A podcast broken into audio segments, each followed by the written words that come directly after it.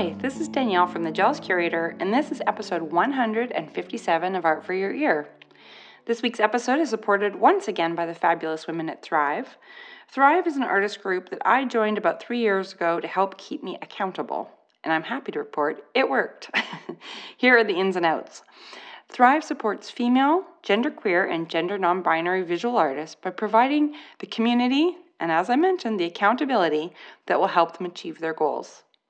Members sign up for the Mastermind program for a year and meet monthly online with a small group of other artists to talk about what they are working on, what their selling goals are, self doubt, and everything in between. Thrive's motto is make art, meet your people, and do the work. Check out thriveartstudio.com to learn more and follow them on Instagram at Thrive Art Studio. Okay, I am super excited for this episode and I'm just going to jump right in. So, hey, here's something I was thinking about joy. Okay, that's pretty broad, isn't it? Um, as I mentioned in a previous episode, I like to watch for patterns and messages from the universe. And in the past week, the word joy has come up at least five or six times. So clearly, there is something in the air. I want to start way back at the beginning. As little kids, we found joy everywhere. There was pure, heart racing joy in getting pushed really, really high on the swings. Jumping in a pile of leaves that was higher than you were tall was exhilarating, and even better, being given an ice cream cone covered in rainbow sprinkles was the best. For our kids, which I'm sure all of you were, we found joy in making stuff, of course, but joy was even alive and well in the supplies that we were about to make stuff with piles of fluffy pom poms, sparkly beads, a rock that we found on the way home from school that kind of looked like a penguin. Joy, joy, and even more joy. I can remember vividly digging through my mom's sewing drawer. I actually used to pull it right out all the way and put it on the floor for better access. There were all sorts of ribbons, patches, and appliques, one of those little pin cushions that look like a tomato, and a tiny jam jar with a gingham fabric lid filled with zillions of buttons. I pretended they were candies.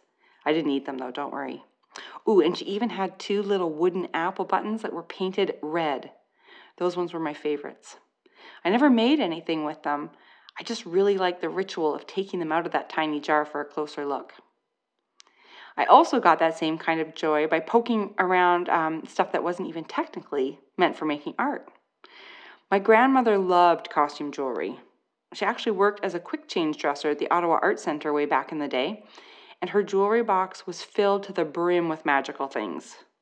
Even just sitting here right now, I can smell that jewelry box. It was sort of a dreamy, powdery combination of lipstick and perfume both of which she kept in a narrow, velvet lined drawer that slid out of the bottom of this treasure box.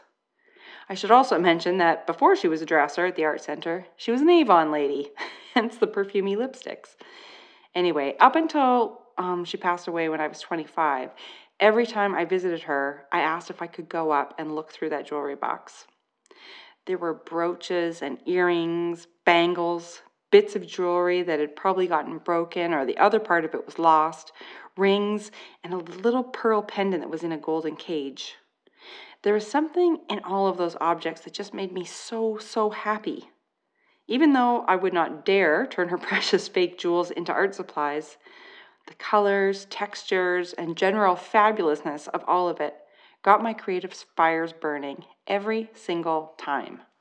I made so much stuff when I was a kid. I painted, sewed, wrote little stories, made books out of them, glued stuff onto other stuff, etc., etc. And I bet by saying that, you're all thinking about the stuff that you made right now, aren't you? Did you ever make those cherry blossom trees in school? You know, where you'd cut out a bunch of pink tissue paper into squares, and then help with the help of some glue on the end of your pencil, your little construction paper tree was suddenly covered in crinkly spring blossoms. Oh my god, I love that one clearly. what about those caterpillars made from old egg cartons with pipe cleaners for legs? Ah, good times. Back then, we didn't care about how many likes that caterpillar was going to get on Instagram or if a gallery would want to show it. We just painted and glued with reckless abandon, and it was so much fun. In the past few years, that is the feeling I've been striving for in my studio. For years, there was no joy in art making for me, which is so sad considering what kind of a kid I was. I blame three things. One, a bad experience in art school. Those stories will surface in a later episode because there is no place for them in an episode about joy. Two, getting older slash jaded. And three, the arrival of my inner critic. That asshole showed up at the end of art school and was glued to my hip for about 20 years. Anyway, after a ton of self reflection, writing a bunch of books, and talking to hundreds of you, he's sitting quietly in the corner now. Oh, yeah, he's still there, but I just pushed past him to get to my studio table. Have you seen a picture of her, by the way? Yeah, my studio table is a her, and her name is Broad Maud, and she is fabulous. But I digress. Through doing the unblocking projects that I recommend to all of you guys, I've managed to find the fun in making stuff again. Pom poms on a piece headed to a white, wa- a white wall gallery? Yes. Funny titles, with the occasional curse word, engraved onto fancy brass plates. You bet. Once I embraced humor in my work, absolutely everything changed for me. The joy came flooding back in, and I could literally feel a weight being lifted off of me. I'm pretty sure I've mentioned this in a past episode, maybe the one with Ashley Longshore. I'm not sure. But when I was in art school, I always tried to bring humor into my work because I'm hilarious, but you guys already know that. Well, I'm paraphrasing here a little bit, but one of my profs said at one point, it's bad enough that you're a woman, but if you try to do humor based work too, you'll really never be taken seriously. Yeah. And if you're wondering, yes, this was the same prof who told me I should, quote, never paint again, five weeks before graduating as a painting major. Anywho, back to the joy. A few years ago, I was interviewing Wayne White on the podcast, one of my all time favorite artists. And a huge part of that is because um, of his humor based work. I asked him how he felt about the art world not taking him seriously when he first showed up with his funny swear word filled paintings. FYI, they take him very seriously now. And he said, and I quote, Well, I just say, fuck it. ah, in that exact moment, well, no, actually, first I laughed really hard. But right after that, I thought, yeah, fuck it. A few days later, I started my new body of work, made myself laugh out loud in the studio a whole bunch of times, and have not looked back since. Joy. Ah, it feels good to have you back in the studio. So, I'd been searching for joy for almost two decades after finishing art school without really realizing that that's what I was looking for. And when I was searching for joy related info while putting this episode together, I found a fantastic TED talk by a woman named Ingrid Fetell Lee. I won't go into all the ins and outs of this talk because you should just go watch it. There's a link to it in my post over at thejealouscurator.com. But the general gist is that she wanted to know what joy really was and where it lived. At one point in the talk, she refers to herself as the Nancy Drew of joy, which I could not love more. as artists, you're going to totally get this. Ingrid says, quote, Joy begins with the senses, the aesthetics of joy, the sensations of joy. Jewelry boxes and pom poms, am I right? Mm-hmm. She also said a phrase that I could not write down fast enough. She mentioned moments of joy hidden in plain sight. How beautiful and poetic is that? Moments of joy hidden in plain sight. It's exactly what so many unblocking projects are about paying attention and noticing the joy filled things that are around us all the time, but that we miss because we're just too busy being busy. Like I said, go watch this yourself at some point. It's about 20 minutes long, I think. But I want to read this quote from the transcript because it's exactly what I've been thinking about. Ready? We all start out joyful, but as we get older, being colorful or exuberant opens us up to judgment. Adults who exhibit genuine joy are often dismissed as childish, too feminine, unserious, or self indulgent. And so we hold ourselves back from joy and we end up in a world that looks like this. And then she goes on to show slides filled with beige hospital rooms, gray cubicles, and sterile looking high school hallways.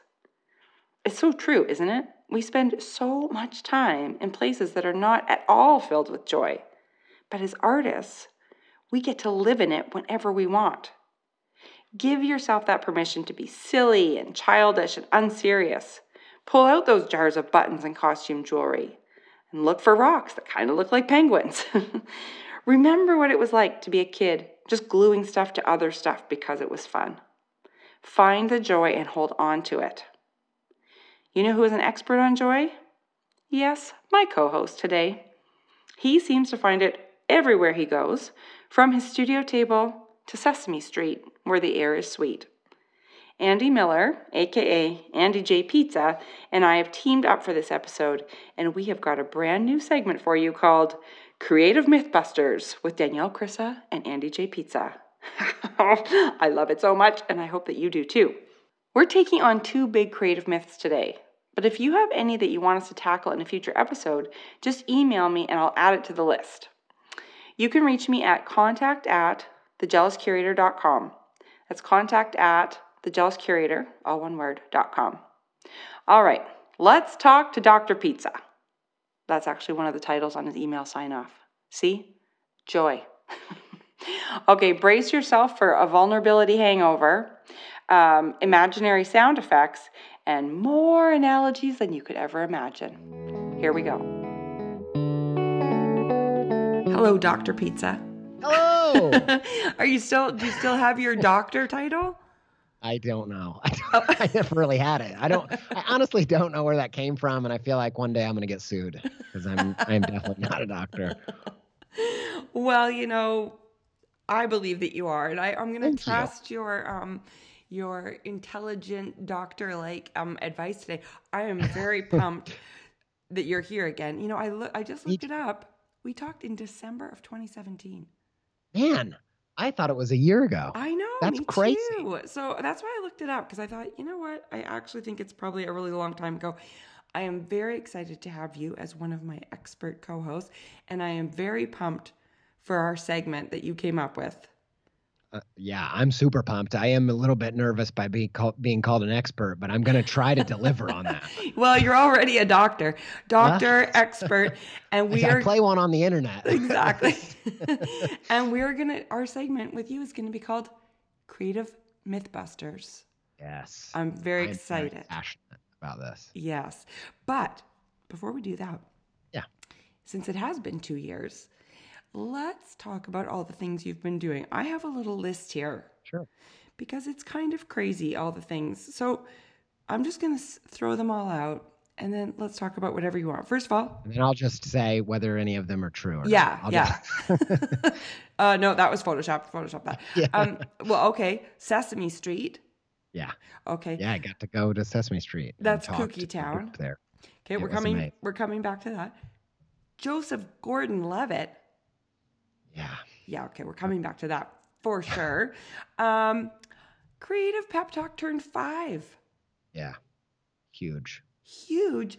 Um, and then what's happening right now? I just saw on your Instagram, Color Factory in Houston with five foot markers. Yeah. Let's talk about that because that's happening right now, right? Yeah, that we just did that. So color, uh, we have a show. Me and my buddy Andrew Neyer. He's a product designer and an illustrator and designer, and we've uh, we have this kind of just like a side band, if you will. Like uh, we, we created this show called Color Me. We've been doing it since uh, I think 2011, um, and just kind of have, have iterated and developed this collaborative style of drawing. We do these giant murals, and uh, he had designed these products that are just essentially five foot giant markers that people come and color the mural in with. So and awesome. uh, yeah, it's a it's an absolute treat to be a part of it, and I've I've loved every every minute of it. So is it is it on right now? Yeah, it's on right now. So Color Factory, uh, they started in San Francisco and they did one in New York, and now they just opened their Houston one. Um, and yeah, we're one of the rooms in there. We were one of the rooms in the original Color Factory, and they brought us back. By popular demand. Wow. We're, t- we're told. Um, but uh, but yeah, we we went down there a few weeks ago, drew all over the walls, and it opened uh, at the end of October. I think it's going to be open for a year, so you can go get tickets. Yeah, I was, and so um, people can just go down there and color with five foot markers whenever they want. Yeah. Yeah, I mean, yeah, you got you go sign up, you get tickets, and you, they work you through all the different rooms of Color Factory. There's all these different ideas based on color, and one of the rooms, the blue room, is our room where you can go color with five ah. foot markers. That is so so cool. It, it- yeah, it's a, it's really fun, and the whole we got to see the behind the scenes of them putting together all the other rooms, and there's some incredible stuff in there. Wow, in Houston. Yeah, Okay. I'll have to like purposely get myself there in the next year so that I can go. you've got to. I have to. Okay, Creative Pep Talk turning five.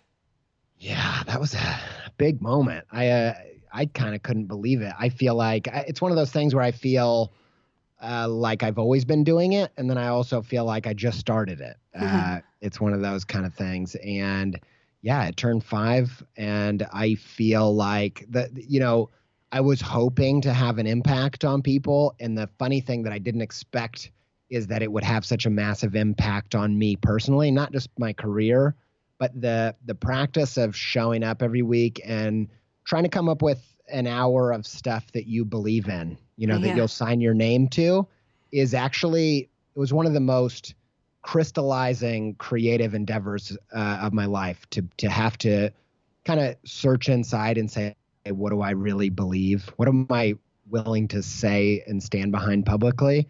And it Mhm. real the past five years of my life have been the most transformative in terms of uh, self uh, because of that project. So that Yeah, that's kind of what the five year thing means to me. Yeah, I can completely see that because you really have to um, think. Like you can't just have these Yeah. ideas sort of floating around your head. You, act, you, you- like you said, you have to crystallize them so that you can articulate them so that people actually understand what you're talking about, and it makes you really have to, yeah, think about it for more than five seconds. And if you're gonna be yourself in public, you have to. Uh, to me, there was a thing that happened where a bunch of things that maybe I thought that I was or pretended to be my whole life.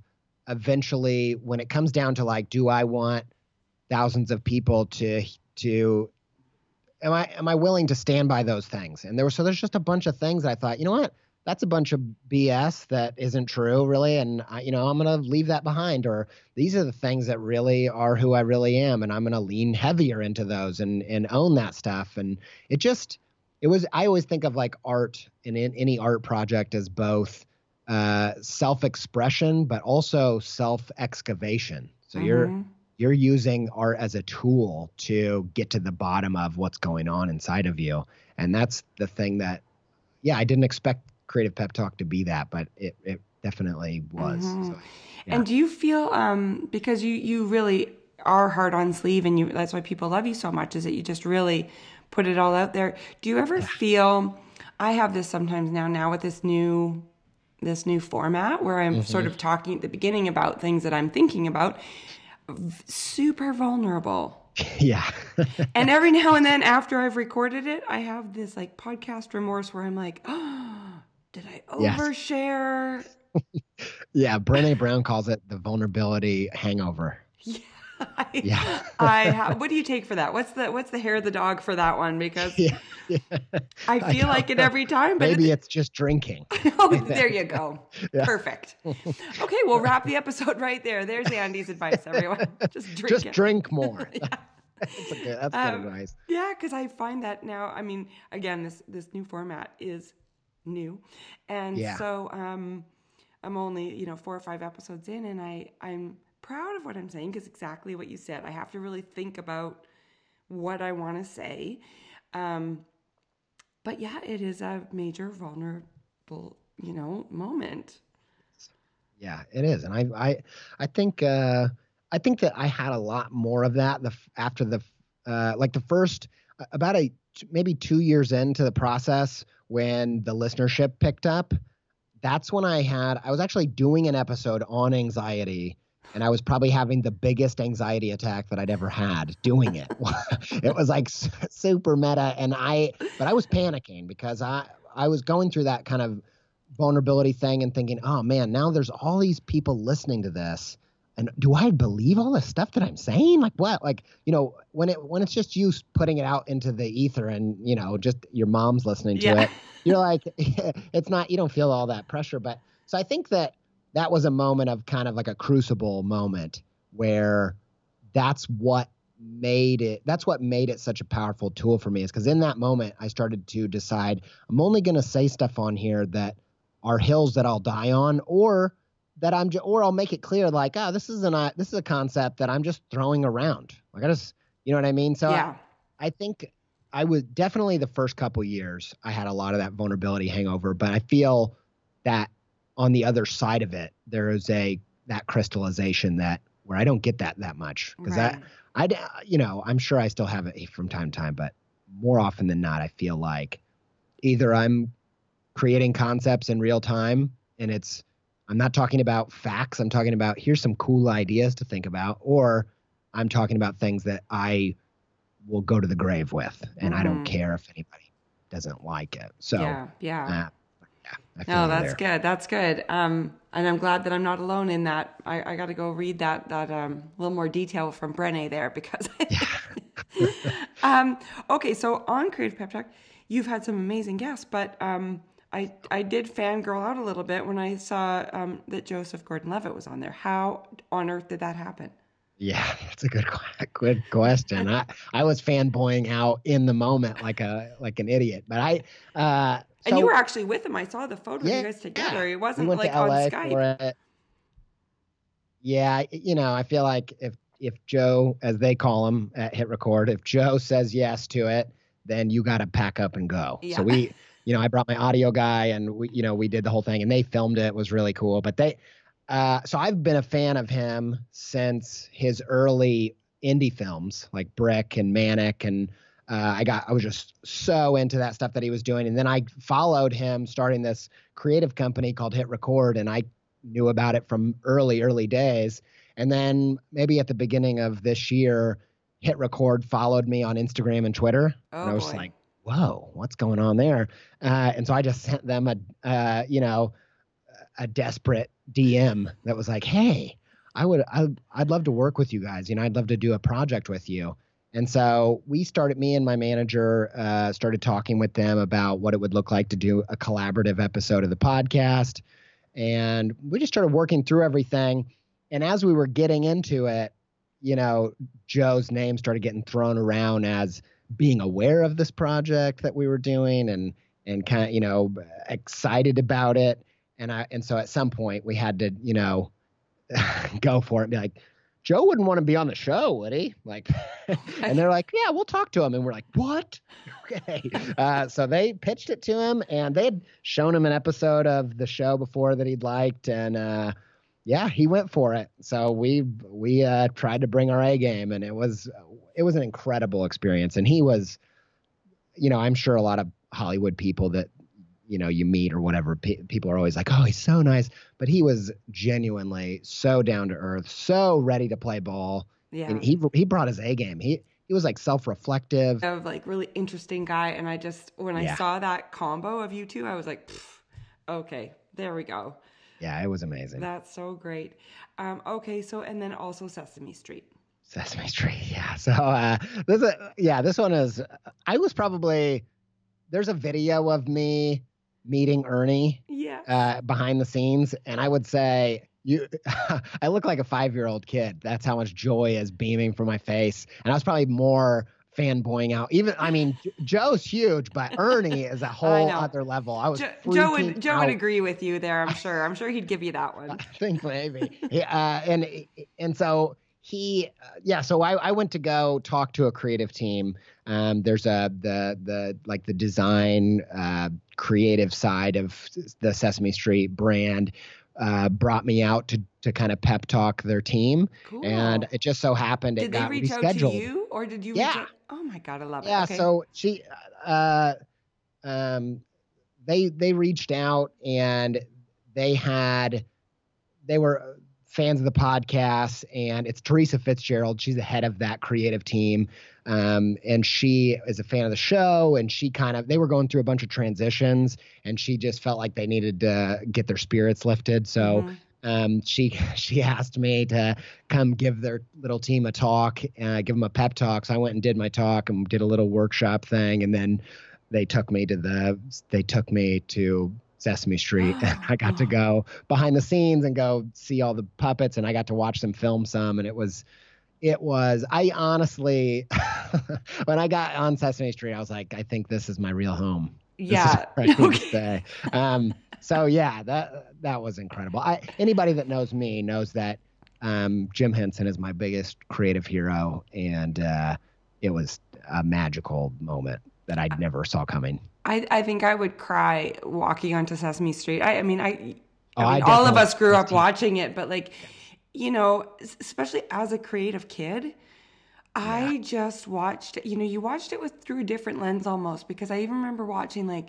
the animations, you know, and um, like yeah. the Ladybug's Picnic and all that stuff. And I would look at not only like ooh fun but like the way that they drew the stuff and all of that. I just i loved it all. And i think walking onto sesame street i would burst into tears. It was overwhelming. Yeah. I, if you like I, I was kidding but if you watch the videos of me you can see i'm like an emotional mess.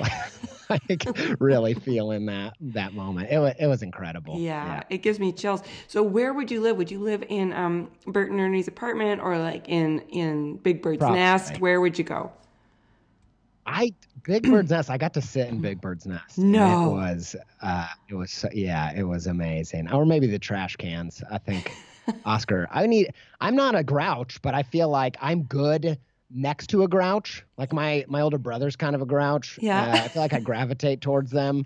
I like to annoy them and and try to cheer them up, and they get grouchier, and I get happier. I don't know, some kind of weird symbiotic thing with grouches. Um, so maybe I'd be in the trash cans. But did they ever? Is this my imagination or was this real? In Oscar's can, uh-huh. did they ever go down into it? Yeah, I, th- I don't remember if I, I don't know if this is canon, but I believe that that's they did a movie about Oscar and I almost feel like it's a portal to another, like the Grouch universe. Yeah, yeah, because I, I think I, that's true. I can't remember if I'm just imagining what I thought like his apartment was like down there with his yes. worm. What was his yes. worm's name? Stinky. Uh, it's uh, Man, I wasn't slimy, expecting Sesame slimy. Street. Yeah, yes. Slimy. Yeah. I, yeah, I totally pictured this whole thing, but I always wanted to go in Big Bird's nest because when Big Bird would get the blanket and get all cozy in there, mm. I was just like, I I could have a nap right there. Yeah, so good. You know that uh so Big Bird and uh and Oscar were added last minute. It was Jim Henson's idea because they added Oscar to be so that it wasn't too uh, you know, sappy yeah, and too, too happy. Too yeah. yeah. It's like, let's, we need to have an edge to it. And they added Big Bird to be the toddler's perspective in the show, oh my um, which is pretty sweet. I think those yeah, are. Yeah, the biggest toddler ever. Yes. Um, speaking of Oscar, did you see um, SNL the other week when they did um, yeah. the Joker as Oscar? yeah, that, that's the thing. If, if you're as uh, vocal about your fandom as I am, so anything that's uh, Henson, anything that's Zelda, anything that's Fraggle Rock, like I get like 18 emails the second it goes onto the internet. So I got a ton of messages about that uh, that Oscar uh, Joker trailer thing. Um, it was ridiculous. It was so good, so good. I think Henson would have liked it. I, I I've been reading his biography, and I feel like uh, people really associated with him like with. I, I think they made him equivalent to Mr. Rogers when that's not really who he was. Like he was a sweet guy, but he had a much more grown up sense of humor. Right. Um, and he was like they had a they had a uh, before the Muppet Show ever came on, they had a, a special on ABC called The Muppets, The Muppet Show, Sex and Violence. and and he like wouldn't but they they wanted to change the name and it was ironic because it wasn't sex and violence but but still that was the name of it and he thought that was super funny and he was always trying to like make his stuff more adult and getting pushed back because of Sesame Street was such a hit. But um, but yeah. Yeah. Oh, it's also yeah. I loved all of that Muppet Show too. Like, and now when you watch, if you watch it as a grown up, you're like, there's so many jokes because my family would watch it together, and my parents were laughing at parts that I didn't get why they were laughing. Yes, I do there's, now. There's tons of real jokes in it. Like there's lots of like writing in in the Muppets. There's a lot of quips and stuff. um. Okay. Now the thing I was wondering, do you have any new books coming out? You always seem to have something new coming out.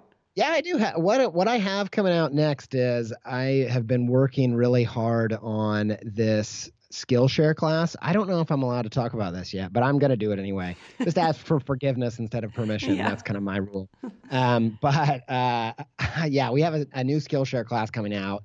It's on my concept of side quests, creative side quests, and uh, which is a whole giant topic in itself. But it's about orchestrating your big break. So instead of waiting for your big break, how do you strategically orchestrate big breaks consistently? Because you need several of them throughout your uh, car- career trajectory. And uh, it's kind of an extension of a side quest series I did on the podcast. And then I also um, did uh, a, a kickstarted book on a similar topic. And it's kind of an evolution of that. It's my favorite evolution of it to date. Um, so I'm super stoked about that. We're launching it in November. And then I'm working on some kids' books and uh, some other big, juicy, secret stuff that I'm not allowed to talk about. But, um, but yeah. Well, good thing yeah, I'm have good thing I'm going to have you on every two months because then you can like slowly tell us stuff. yeah, yeah. There's a there's a few things. It's really painful sometimes, like uh, the, some of the stuff that you got to keep under wraps. But I've I've got a few projects, and and the other thing is it's painful because some of these big juicy things you're working on them and they just you know die on the operating table and you, they never see the light of day. Yeah, those Um, are the that's so the it's saddest that's part. lots of pain. Yeah, that's the saddest part. I have learned now to not count the chickens until they've hatched because, Yeah. you know, yeah, Good with. yeah. I do hit absolutely. refresh on my email a lot though. Yeah, I'm in. I'm in some of those moments right now. I'm waiting to hear back on a few things, and I'm like, please, please, email. Have they emailed today? I know. I, I emailed the the one big juicy thing I I want really badly right now. Um, I, I keep re- Yeah. refreshing and there's nothing happening. So finally, I messaged the woman the other Did day. Did you just refresh it just now? no, Oh, I thought that's. I'm not on my computer. on I- no, I'm Oh. not on my computer. If I was, I would be. But um, I messaged her and I said, "So I'm breezy." Remember that episode of Friends? Don't say you're breezy. I just laughed so hard that my headphones fell off. there you go. That's one of my favorite moments from Friends. Yeah. I think we, me and my wife say it all the time Yeah. when we're not breezy at all. and I'm very I'm rarely, breezy. I'm very rarely breezy. So I messaged her and I'm like, I'm breezy, but I'm really That's not amazing. because Uh. I couldn't handle it anymore. And I said, just let me know. Is there a final date when decisions are being made so that I cannot hit refresh until then? So she wrote back and said, Oh, that's hilarious. And she said, You can hit refresh starting mid November. And I was like, Oh, well, thank you for saving me two weeks of pain. So amazing. yeah, I will. I'll be breezy. Literally, well, I'm gonna try my best for two weeks. Anywho, um, okay, Andy J Pizza. Let's Yes. let's bust some creative myths. Yeah, I'm so pumped about this. I love this idea. Yeah, and I and I liked uh, I love the one that you set up. Uh, Do you want to start there? Do you want to start that one? Okay, so the the one I hear all the time, the creative myth I always hear is that you need to be making art full time to call yourself a professional artist. Mm. We need a buzzer sound. We do. We need yeah, definitely need some kind of sound effect Yeah. for this. Yeah. Like like or something. yeah. yeah, I didn't even like you just saying it. Reading it felt wrong to me. Yeah, yeah. Um, yeah. So I wanted to. I have. I have a few ideas that I wrote down on this topic because I have a lot of thoughts on it. But I wanted to Oh. know what. Why did you pick this one? Um, I hear people say that all the time. Yeah. And I've noticed with the podcast, like, you know, even I will interview people who I assume all they do is just paint all day and make millions of dollars. Mm. And then you talk to them and it's like, oh no, they work at an animation studio or they work at a bar at night um, Yeah. or, you know, all these things. And it's like, but they're still legit, full time, amazing artists who are showing and selling and whatever. But Yeah. you can still, like, it might not make, you know, you might not pay all your bills. Yes. So but it still doesn't it still means you're an artist and i just Yeah. thought i hear it repeatedly and i thought i bet you do too so i thought well let's just bust that one for everybody because it, it drives me crazy when people don't i'm getting all mad when people Good. That's exactly why I picked this idea, is because the myths, they're the things that get my fire. I'm like on fire about some of these ideas. And when you, I feel like there's something, I've talked about this on my show. Like I, I worked at a youth shelter early on in my uh, uh, adult life, Yeah. and they talked about like, uh, anger is always a secondary emotion. It's not a primary emotion. I mean, Right. it's it's the steam coming out of the teapot, but it's not what it's bubbling down. So like if it's coming out as anger, it just means it's a really intense feeling. And so I like these myths because they almost always get they get me riled up. So I'm yeah they get the water boiling and maybe we need a tea kettle sound yeah. um, yeah, it just makes me mad because I feel like people don't give themselves credit for the success they've reached because they're like, yeah, but I still have to work at a coffee shop, or yeah, but I still, you know, have the day job or whatever. And it's like, no, there's no still but. You're doing it.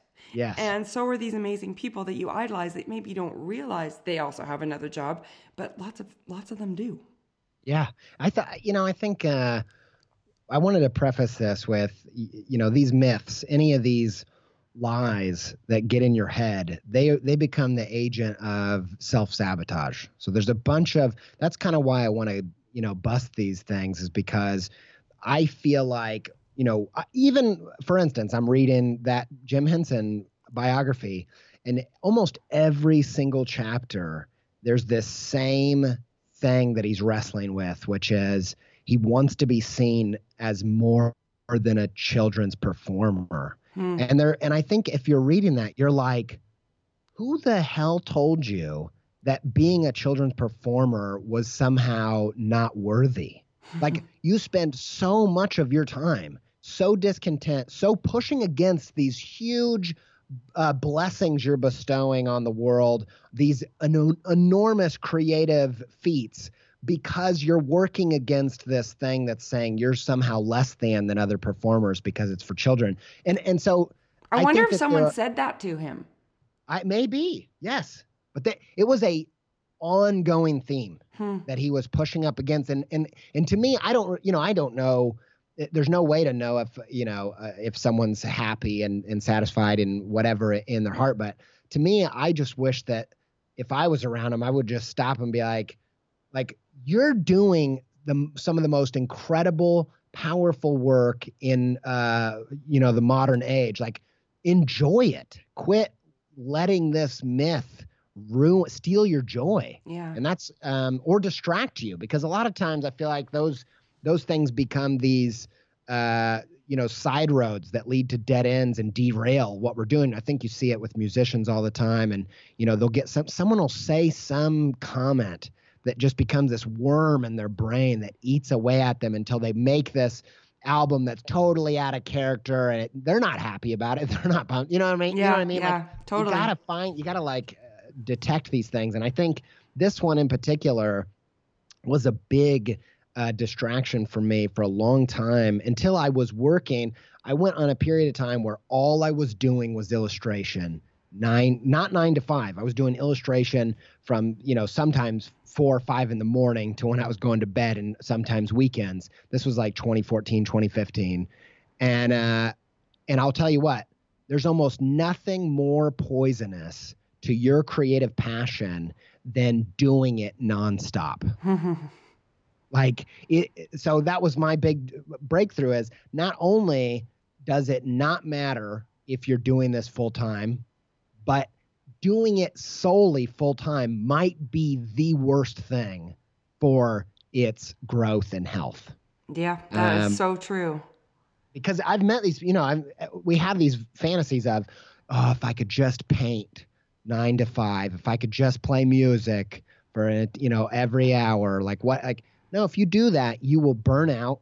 You'll learn to hate that thing. And if you put that much pressure, that much financial pressure and that much creative pressure on this one outlet, it will buckle under the pressure and you'll learn to hate the thing that you loved. And so I, I feel like creating a more healthy ecosystem Yeah. is a uh, it has been really powerful to me. Yeah, and you know those things feed into it. Like um, one of the other expert co-hosts, um, Terrence Payne. Yeah. He he. I mean, I'm sure he sells lots of work. I'm sure he could just make a living from his art, but he has been working at a bar for decades. And he mm. said he'll never quit because he gets so much creative inspiration. First, he gets a break yes. from the studio. And secondly, he said the people watching feeds into Absolutely. so much of his work. And he said, I can't imagine not doing that. Like, you know, and it supplements the income. Yes. I, I the way I think about it is, uh, there's this business writer named Jim Collins, and he wrote the book From Good to Great. And one of the concepts that they learned uh, about companies that are great and sustain that greatness for long periods of time is this thing they call the flywheel. And the flywheel is just this idea of like, it's a series of actions that kind of double down on each other and they just kind of compounds with interest and creates this forward momentum that can't be stopped. And for me, uh, that's kind of happened with the podcast where I have this natural inclination to get bored with a creative outlet. So, you know, if I've been doing too much advertising illustration, then I want to break into the kids book market. And so that I get bored and I go into the kids book market and then I le- I learn everything about breaking in. I learn everything about making good work in that field and I get to this point where now I can teach other people how to do that. And so then I teach other people how to do that and I codify it and I teach it and I podcast about it. And then once I get finished through all that, I'm bored with that market again. Yeah. and now I'm back to the top of the wheel. And now I can break into a new market. And so, but it all feeds into all everything I learn, uh, you know, or every every every experience, every creative experience I have, edu- uh, supplements my education. I can make, I can speak on other topics. Yeah, all it's all it's all one big my creativity. Yeah, it's all one big pizza. Yes. Let's use a pizza metaphor. Well, oh, oh my god, definitely a big pizza. it's all a big pizza, but sometimes you want a little pepperoni. Sometimes you're up on the crust. That's right. But it's you all a pizza.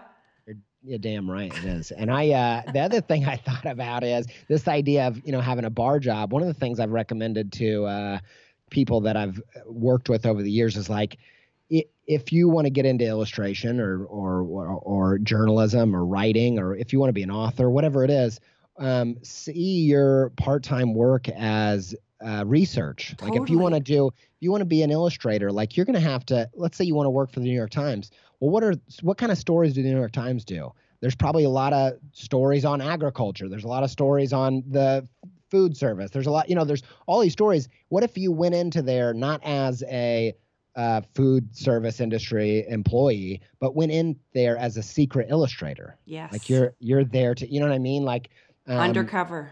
Yes, there's there's a guy who uh, the, Freakonomics did an episode of the of their podcast on Trader Joe's, and Trader Joe's is notorious for keeping their secrets close to the chest. So one of these authors that wanted to do a book about Trader Joe's just went and became an employee for a year, and like the, there's so many there's if you're creative about that outlet and you figure out how to create that ecosystem, uh, it can actually be much healthier than doing it full time. And I don't yeah. I don't think full time is ever really the best goal for for many. No, and I think I think it's just an old way of thinking, right? Like I think it's from our parents' generation and before, where it's like you you have a full time job and that's what you identify yourself as. So if you're not doing art or music or writing twenty four seven, then you're not you can't say that's your job. Yeah, you know, yeah, and I, I think we just have we have to bust that myth uh, Taika Waititi, he did a TED talk years ago, and he talked about Rousseau. He's one of his favorite painters, and how all the painters of that day would say that uh, Rousseau didn't know how to paint, and he was like, "That's ridiculous," because uh, knowing how to paint is so simple. It's like two steps: put paint on the brush and put it on something. That's how you paint. If you know how to do that, you know how to paint. Um, and I just think any other clarification on top of that, it just lies getting in your head distracting you, leading to self sabotage. And yeah, I say busted. Yeah.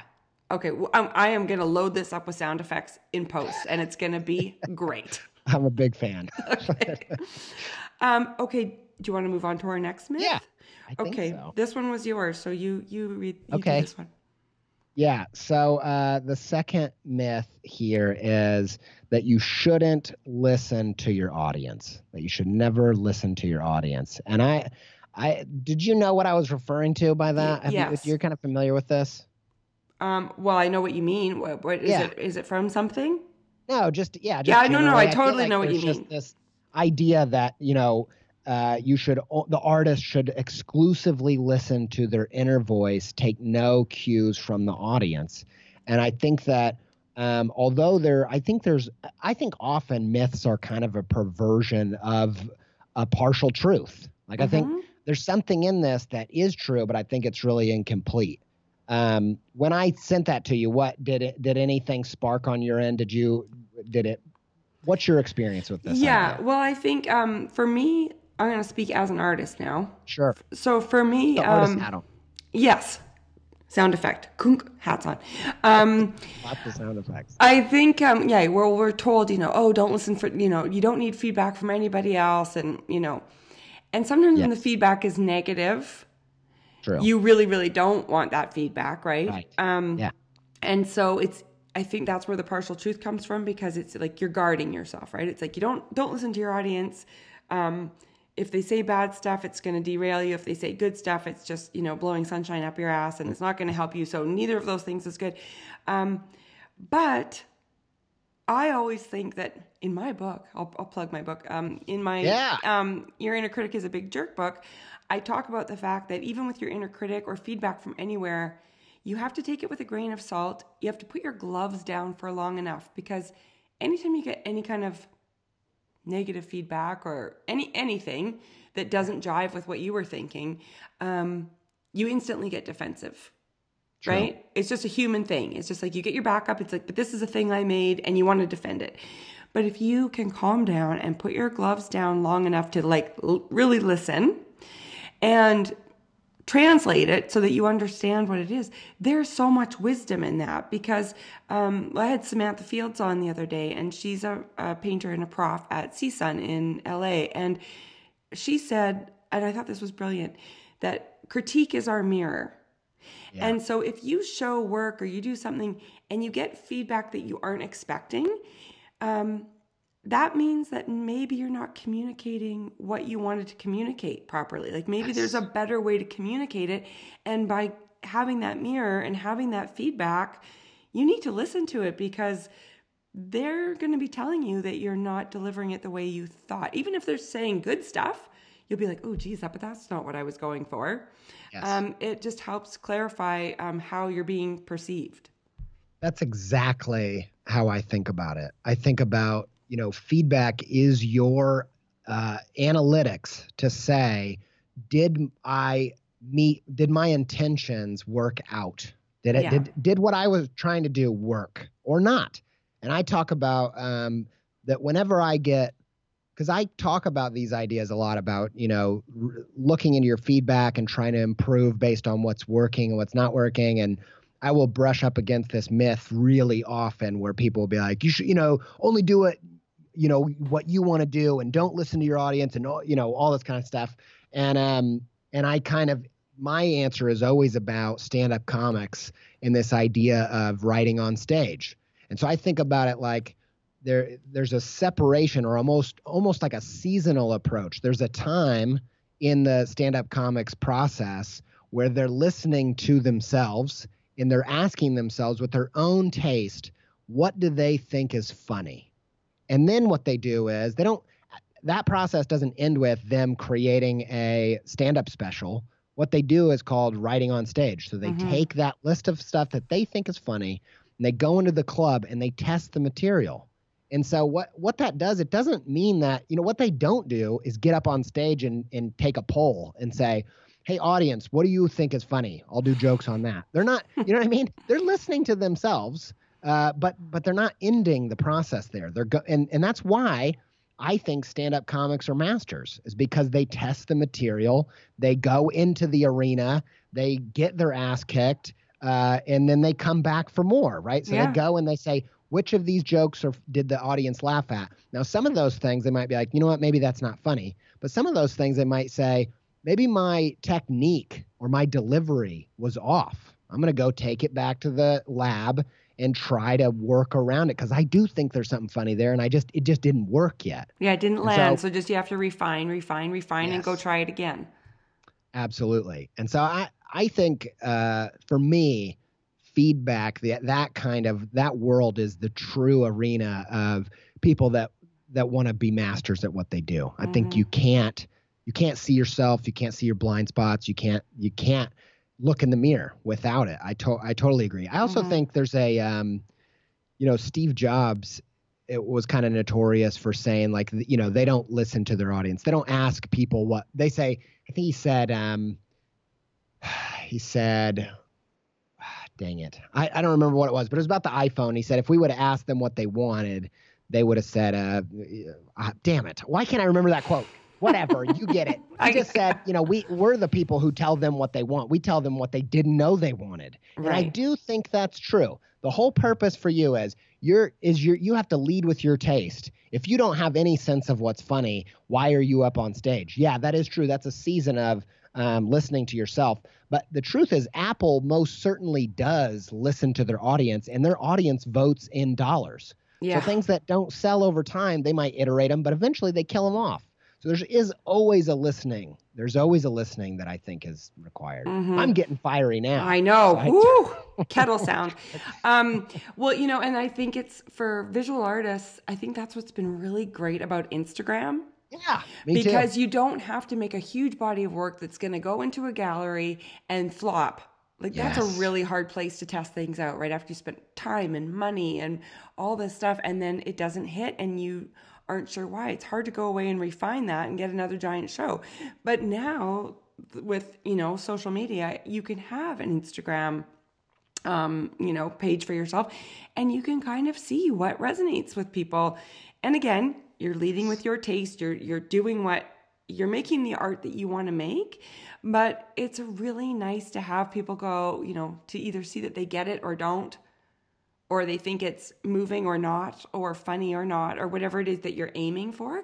It's yes. a great little tool. It's a great tool. And I, I use Instagram exactly intentionally like a club for a comedian. I, I use it that way. And I will go back in my analytics and I will, the way that I approach that is, I don't just look at, first of all, I don't look at the most likes. I look more at the most comments because mm-hmm. I think that shows a depth of, uh, you know, that really hit someone where they had to it, remark upon it. Yeah. Um, uh, and so I look at comments and then I say, you know, out of the ones that got the most comments of all the stuff I've been doing over the past six months, which of them also felt most authentic and resonated with my taste? So it's that it's not, you know, I'm not going to pay attention to the one-off thing that I did that's didn't really feel like in my voice, but for some reason, it, you know, I posted at the right time for the algorithm, and you know, I, I there's a bunch of stuff that I think you need to cut, and you got to be smart about how you take in that feedback. But I I have dramatically, I think, increased the quality of my illustration by using Instagram in that way. Mm-hmm. I think I have too. Yeah, yeah. It's really um, it's really nice and freeing, and especially like you know, I always say to people who are from small towns where you know, again, it used to be if you wanted to be an artist or, or a stand up comedian or whatever, you needed to be in New York and or Chicago yeah. or LA. You needed to be in these big centers where there were stages to go stand on or galleries to show in.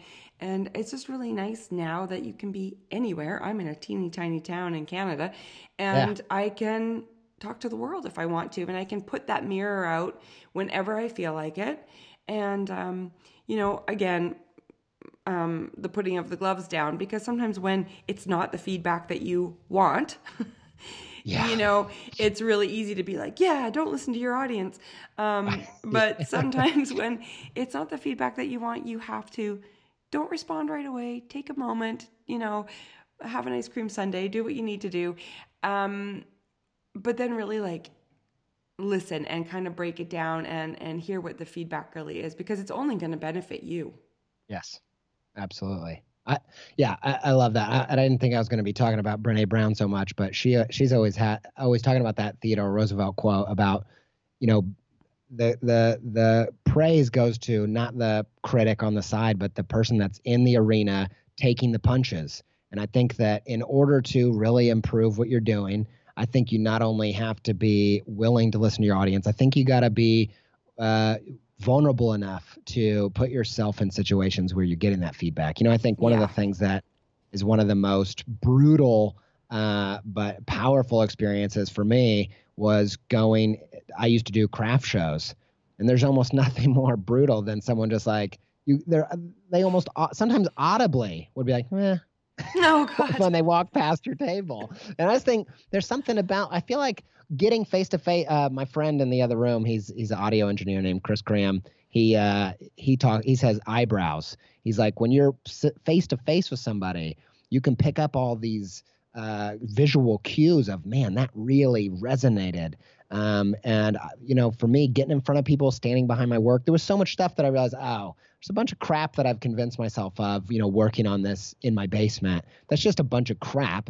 But when I stand here and I'm in front of them, I can tell which things matter to me and what things really make sense and matter to my audience. And I think it's uh, pretty crucial to getting where you want to go. It is, and it, it is like the, talk about vulnerable, like putting yourself out like that is, um, ooh, it is a lot. It is. It's tough. It's tough, and you got to protect yourself. You got to make sure you, you know you take breaks and you and you i think another thing that uh, seth godin talks about is you know make sure you're evaluating the feedback based make sure you don't take all feedback as equal it's not yes. all created equal so you know some people's opinions that matter the people that you're trying to make work for um, that they matter but there's a bunch of people that it's just not for them or you know their feedback is really about them and not about you mm-hmm. um, that's that so is such a huge point because you don't want to yeah it's I mean, it's a tricky business. It takes a while to get good enough to, again, especially with Instagram, like you're going to get the gamut. So you cannot mm, listen to the entire gamut. No. Um, but I think sometimes when um, a lot of, um, you know, those professional full time who also work at bars, artists, um, have yeah. said to me, you know, when they kind of, when they get some, you know, a negative bit of feedback or something that they're uh, surprised by, um, if they feel that kind of ooh in their chest about it they kind of know it's true. Like they, they know yeah. that there's a bit of truth to it. And like yeah. those even if it's hard to hear if you kind of are like ooh yeah I, you know what? Good call on that one. Um, instead of being defensive those are the ones that you have to go okay i that's actually something i need to address. Yes. Um well, yeah it, it almost only hurts when there's some truth to it, yes. right? And uh, those are the ones that we want to distance ourselves from the most. Uh, Debbie Millman has a really good story about this, where she talks about um, the pivotal moment of her career is where this massive blog that was kind of controversial for their hot takes did like a takedown on her work. Like this is a maybe like 10 years ago, something like that, um, and just kind of tore it to shreds. Everything that she'd done up to that point and she actually goes on record to be like and everything they said was right and it changed me in that moment and i changed the way i approached design and i changed the way the clients i took on and i and it really was the thing that made her who she is today the reason everybody knows her and the work that she does wow. um, and so it and it came from a nasty uh, blog post that could have been considered trolling um, and it's uh, you know that obviously I feel like there's so much nuance needed for this conversation because yeah. there are a bunch of bastards out there that are just out there trying to hurt people that aren't doing anything helpful. But um, but I do think, well, you know, another thing that's helped me is just getting out of non this kind of binary black and white thinking about everything. And so yeah. it's not you should always listen to your audience or you should never listen to your audience. It's a oh, it's a sometimes you know sometimes it's uh, the season to only listen to yourself. Sometimes it's a season where you need to really tune in. Um, and I think that the getting outside of that uh, binary thinking has helped me even in terms of how I take in feedback. Because a lot of times I'll get every once in a while I'll get a comment from somebody on Instagram from someone I respect that just is like I've some word I've used has triggered them where they're like no it's not that blah, blah, blah, and they go on this giant thing. And my initially you want to go you get your amygdala all fired up and you're in you know fight or flight mode. You're like oh my gosh my one of my creative heroes is tearing me down right now. Like i need to go to ta- i need to like defend myself. And what i've learned to do is get out of that non-binary thinking and say read everything they're saying. Are they really disagreeing with you? Or do they just did they just not like a word that you used?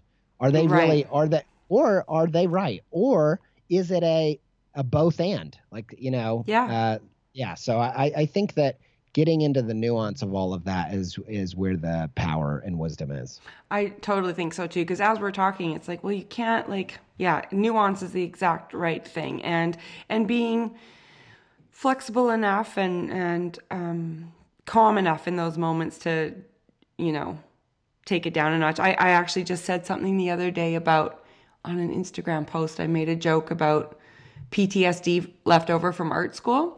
I, yeah. And uh, somebody sent me a DM and said, you know, I actually have PTSD. And I feel like when you th- say it, like, you know, when you're throwing it out in a comical way, it's kind of not very respectful to people who are going through some major crap. Right. And again, you know, I wanted to write back and be like, I was joking. But Yes. then I was like, okay, but I totally, like, when I you know, calmed down and didn't do black or white, I was like, you know what, she's exactly right. So Yeah. I went and changed the wording and um, and wrote her back and said, you know what, you're exactly right, and I'm sorry for you know anything that you've been through, and um, I've changed the wording. And she just wrote back Yeah. and said, thank you so much for hearing me, and Lovely. yeah, and so. You know, there, there are some people that are just trolls and they just say terrible things, and I just delete their comments, and that's fine Yeah. too. Um, Totally. but yeah, I think it's just um, not letting feedback stop you and not ignoring feedback completely. Like, I think we're talking about this weird, like, dance in between. yeah, it's a discernment that you have to do, uh, and it's tough and it's in the trenches. But I think that's one of the things that, as we go through busting these myths, I think there's going to be a trend of uh, the myth could the opposite of the myth could also be a myth. So it's this idea that uh, you know the myth to me about you should never listen to your audience. It, the myth in that is never. Right. another myth would be you should only listen to your audience. Yeah, the myth those is only- yeah, myths, yeah, right. Um, yeah. And I think yeah, discerning in between there is where the good stuff is. Yeah, I totally agree. Woo! Two myths down. Do you want to Yes. stop? Do All you want right. to stop Many to there? go, hopefully. Many to, like I think we have like Yeah, five I- to go. I feel like that felt like a good place. I I feel like so, uh, we have another we have that other one in the in the wings for next time, and we'll come up with a few more. Yeah, and you know what I Um, was gonna say hope- too is for everybody listening, like if there's myths that are stopping you in your tracks, send them in, and then the next time Andy's on, um, we'll address those Yes. because um, you know you guys are living this every day, as are we, and but we want to hear the the things that maybe we can turn into a discussion and debunk. I, I love it. I was, and I was just going to say that you're going to have to, you know, put the reins on me a little bit because I'm used to being the host. I was instantly going to be, I was going to go to, and uh, and listeners out there, you go ahead and send in, in your mess. But This is my care of it damn show, pizza. Back off. uh, and uh, but but I love it. I love this topic because I do think it's all about nuance, and I think there's not really a better format in this day and age to talk about things in nuanced ways than a podcast because it's long form. We can really go on every angle of it. We don't have to make these definitive black and white statements, and uh, I think this is going to be fantastic. I know, me too. And you know, I think, um, like with a lot of things I talk about with blocks and inner critics and all of that stuff, um, it's talked about a lot more now. But when I was in art school and like even the 20 years after, it was not talked about. And so I thought I was the only one that heard that voice that told me I sucked. And I thought that a creative block meant that you were just supposed to quit because you weren't good enough. And so I love that this stuff is all just becoming a conversation that people can be Yes. part of and that we- you know we're debunking these things every single day the more people talk about it and all that's going to do is take the weight off people's shoulders and free them Yeah. up to find that joy that you were talking about like that's what it's all about and we get ourselves all worked up and you know if we could just go back to being kids when we just made stuff because it was fun god it would be so much better and easier and i think by actually addressing these things and talking about them and joking about them and and getting serious about them that's how people are going to work their way through Love it, and I I could not say it better myself. I absolutely. i know because Totally this is agree. my show that's why i you're just gonna yeah you're gonna have to keep reminding me of that we'll have to see who gets the last word. Like we'll be like, okay, bye bye. No, bye bye. Bye bye. Okay, signing right, off. signing off that's amazing well thanks for having me danielle yeah, that was so much fun, and we'll have you back in a couple of months, and we'll um we'll keep the myth busting going. yes All I'm right. Okay, thanks, Andy. I'll talk to you soon. see ya Bye. See, I got the last word. Yeah, when it's your show, you get the last word. Although he did sneak that laugh in there. Does that count? Ah, I love talking to Andy, last word or not. He is so fun and super duper smart, which is a fabulous combination. So, keeping in the spirit of today's episode, for the project today, let's do something a kid would do. Step one go outside and find a rock. Do you see where this is going? Yeah, it's pet rock time, people. Paint your rock or rocks because I bet you're going to have a hard time only making one. Do whatever you want. Stick some googly eyes on there, whatever floats your boat. Now, you have a decision to make. You can either keep your new little friend, or you can take him back outside and leave him somewhere public for a stranger to find, creating your very own moment of joy hidden in plain sight for someone else to experience. I've done this before and it is so much fun. Keep an eye on it over the next week or so to see if it's been scooped up. The whole point of this is, you guessed it, pure creative joy. If you want to share your little friend before you set him free, post a photo on Instagram and hashtag it AFYE Projects. That's Art for Your Ear Projects. AFYE Projects. To see all of the work and to get the links that Andy and I talked about, just pop over to my site, thejealouscurator.com, to see the full post. Thank you so much to Andy for busting these first two myths with me. There are many, many, many more to come. Thanks to Thrive's Mastermind Group for supporting this episode. And of course, thank you for listening. There will be more art for your ear next weekend. See you then.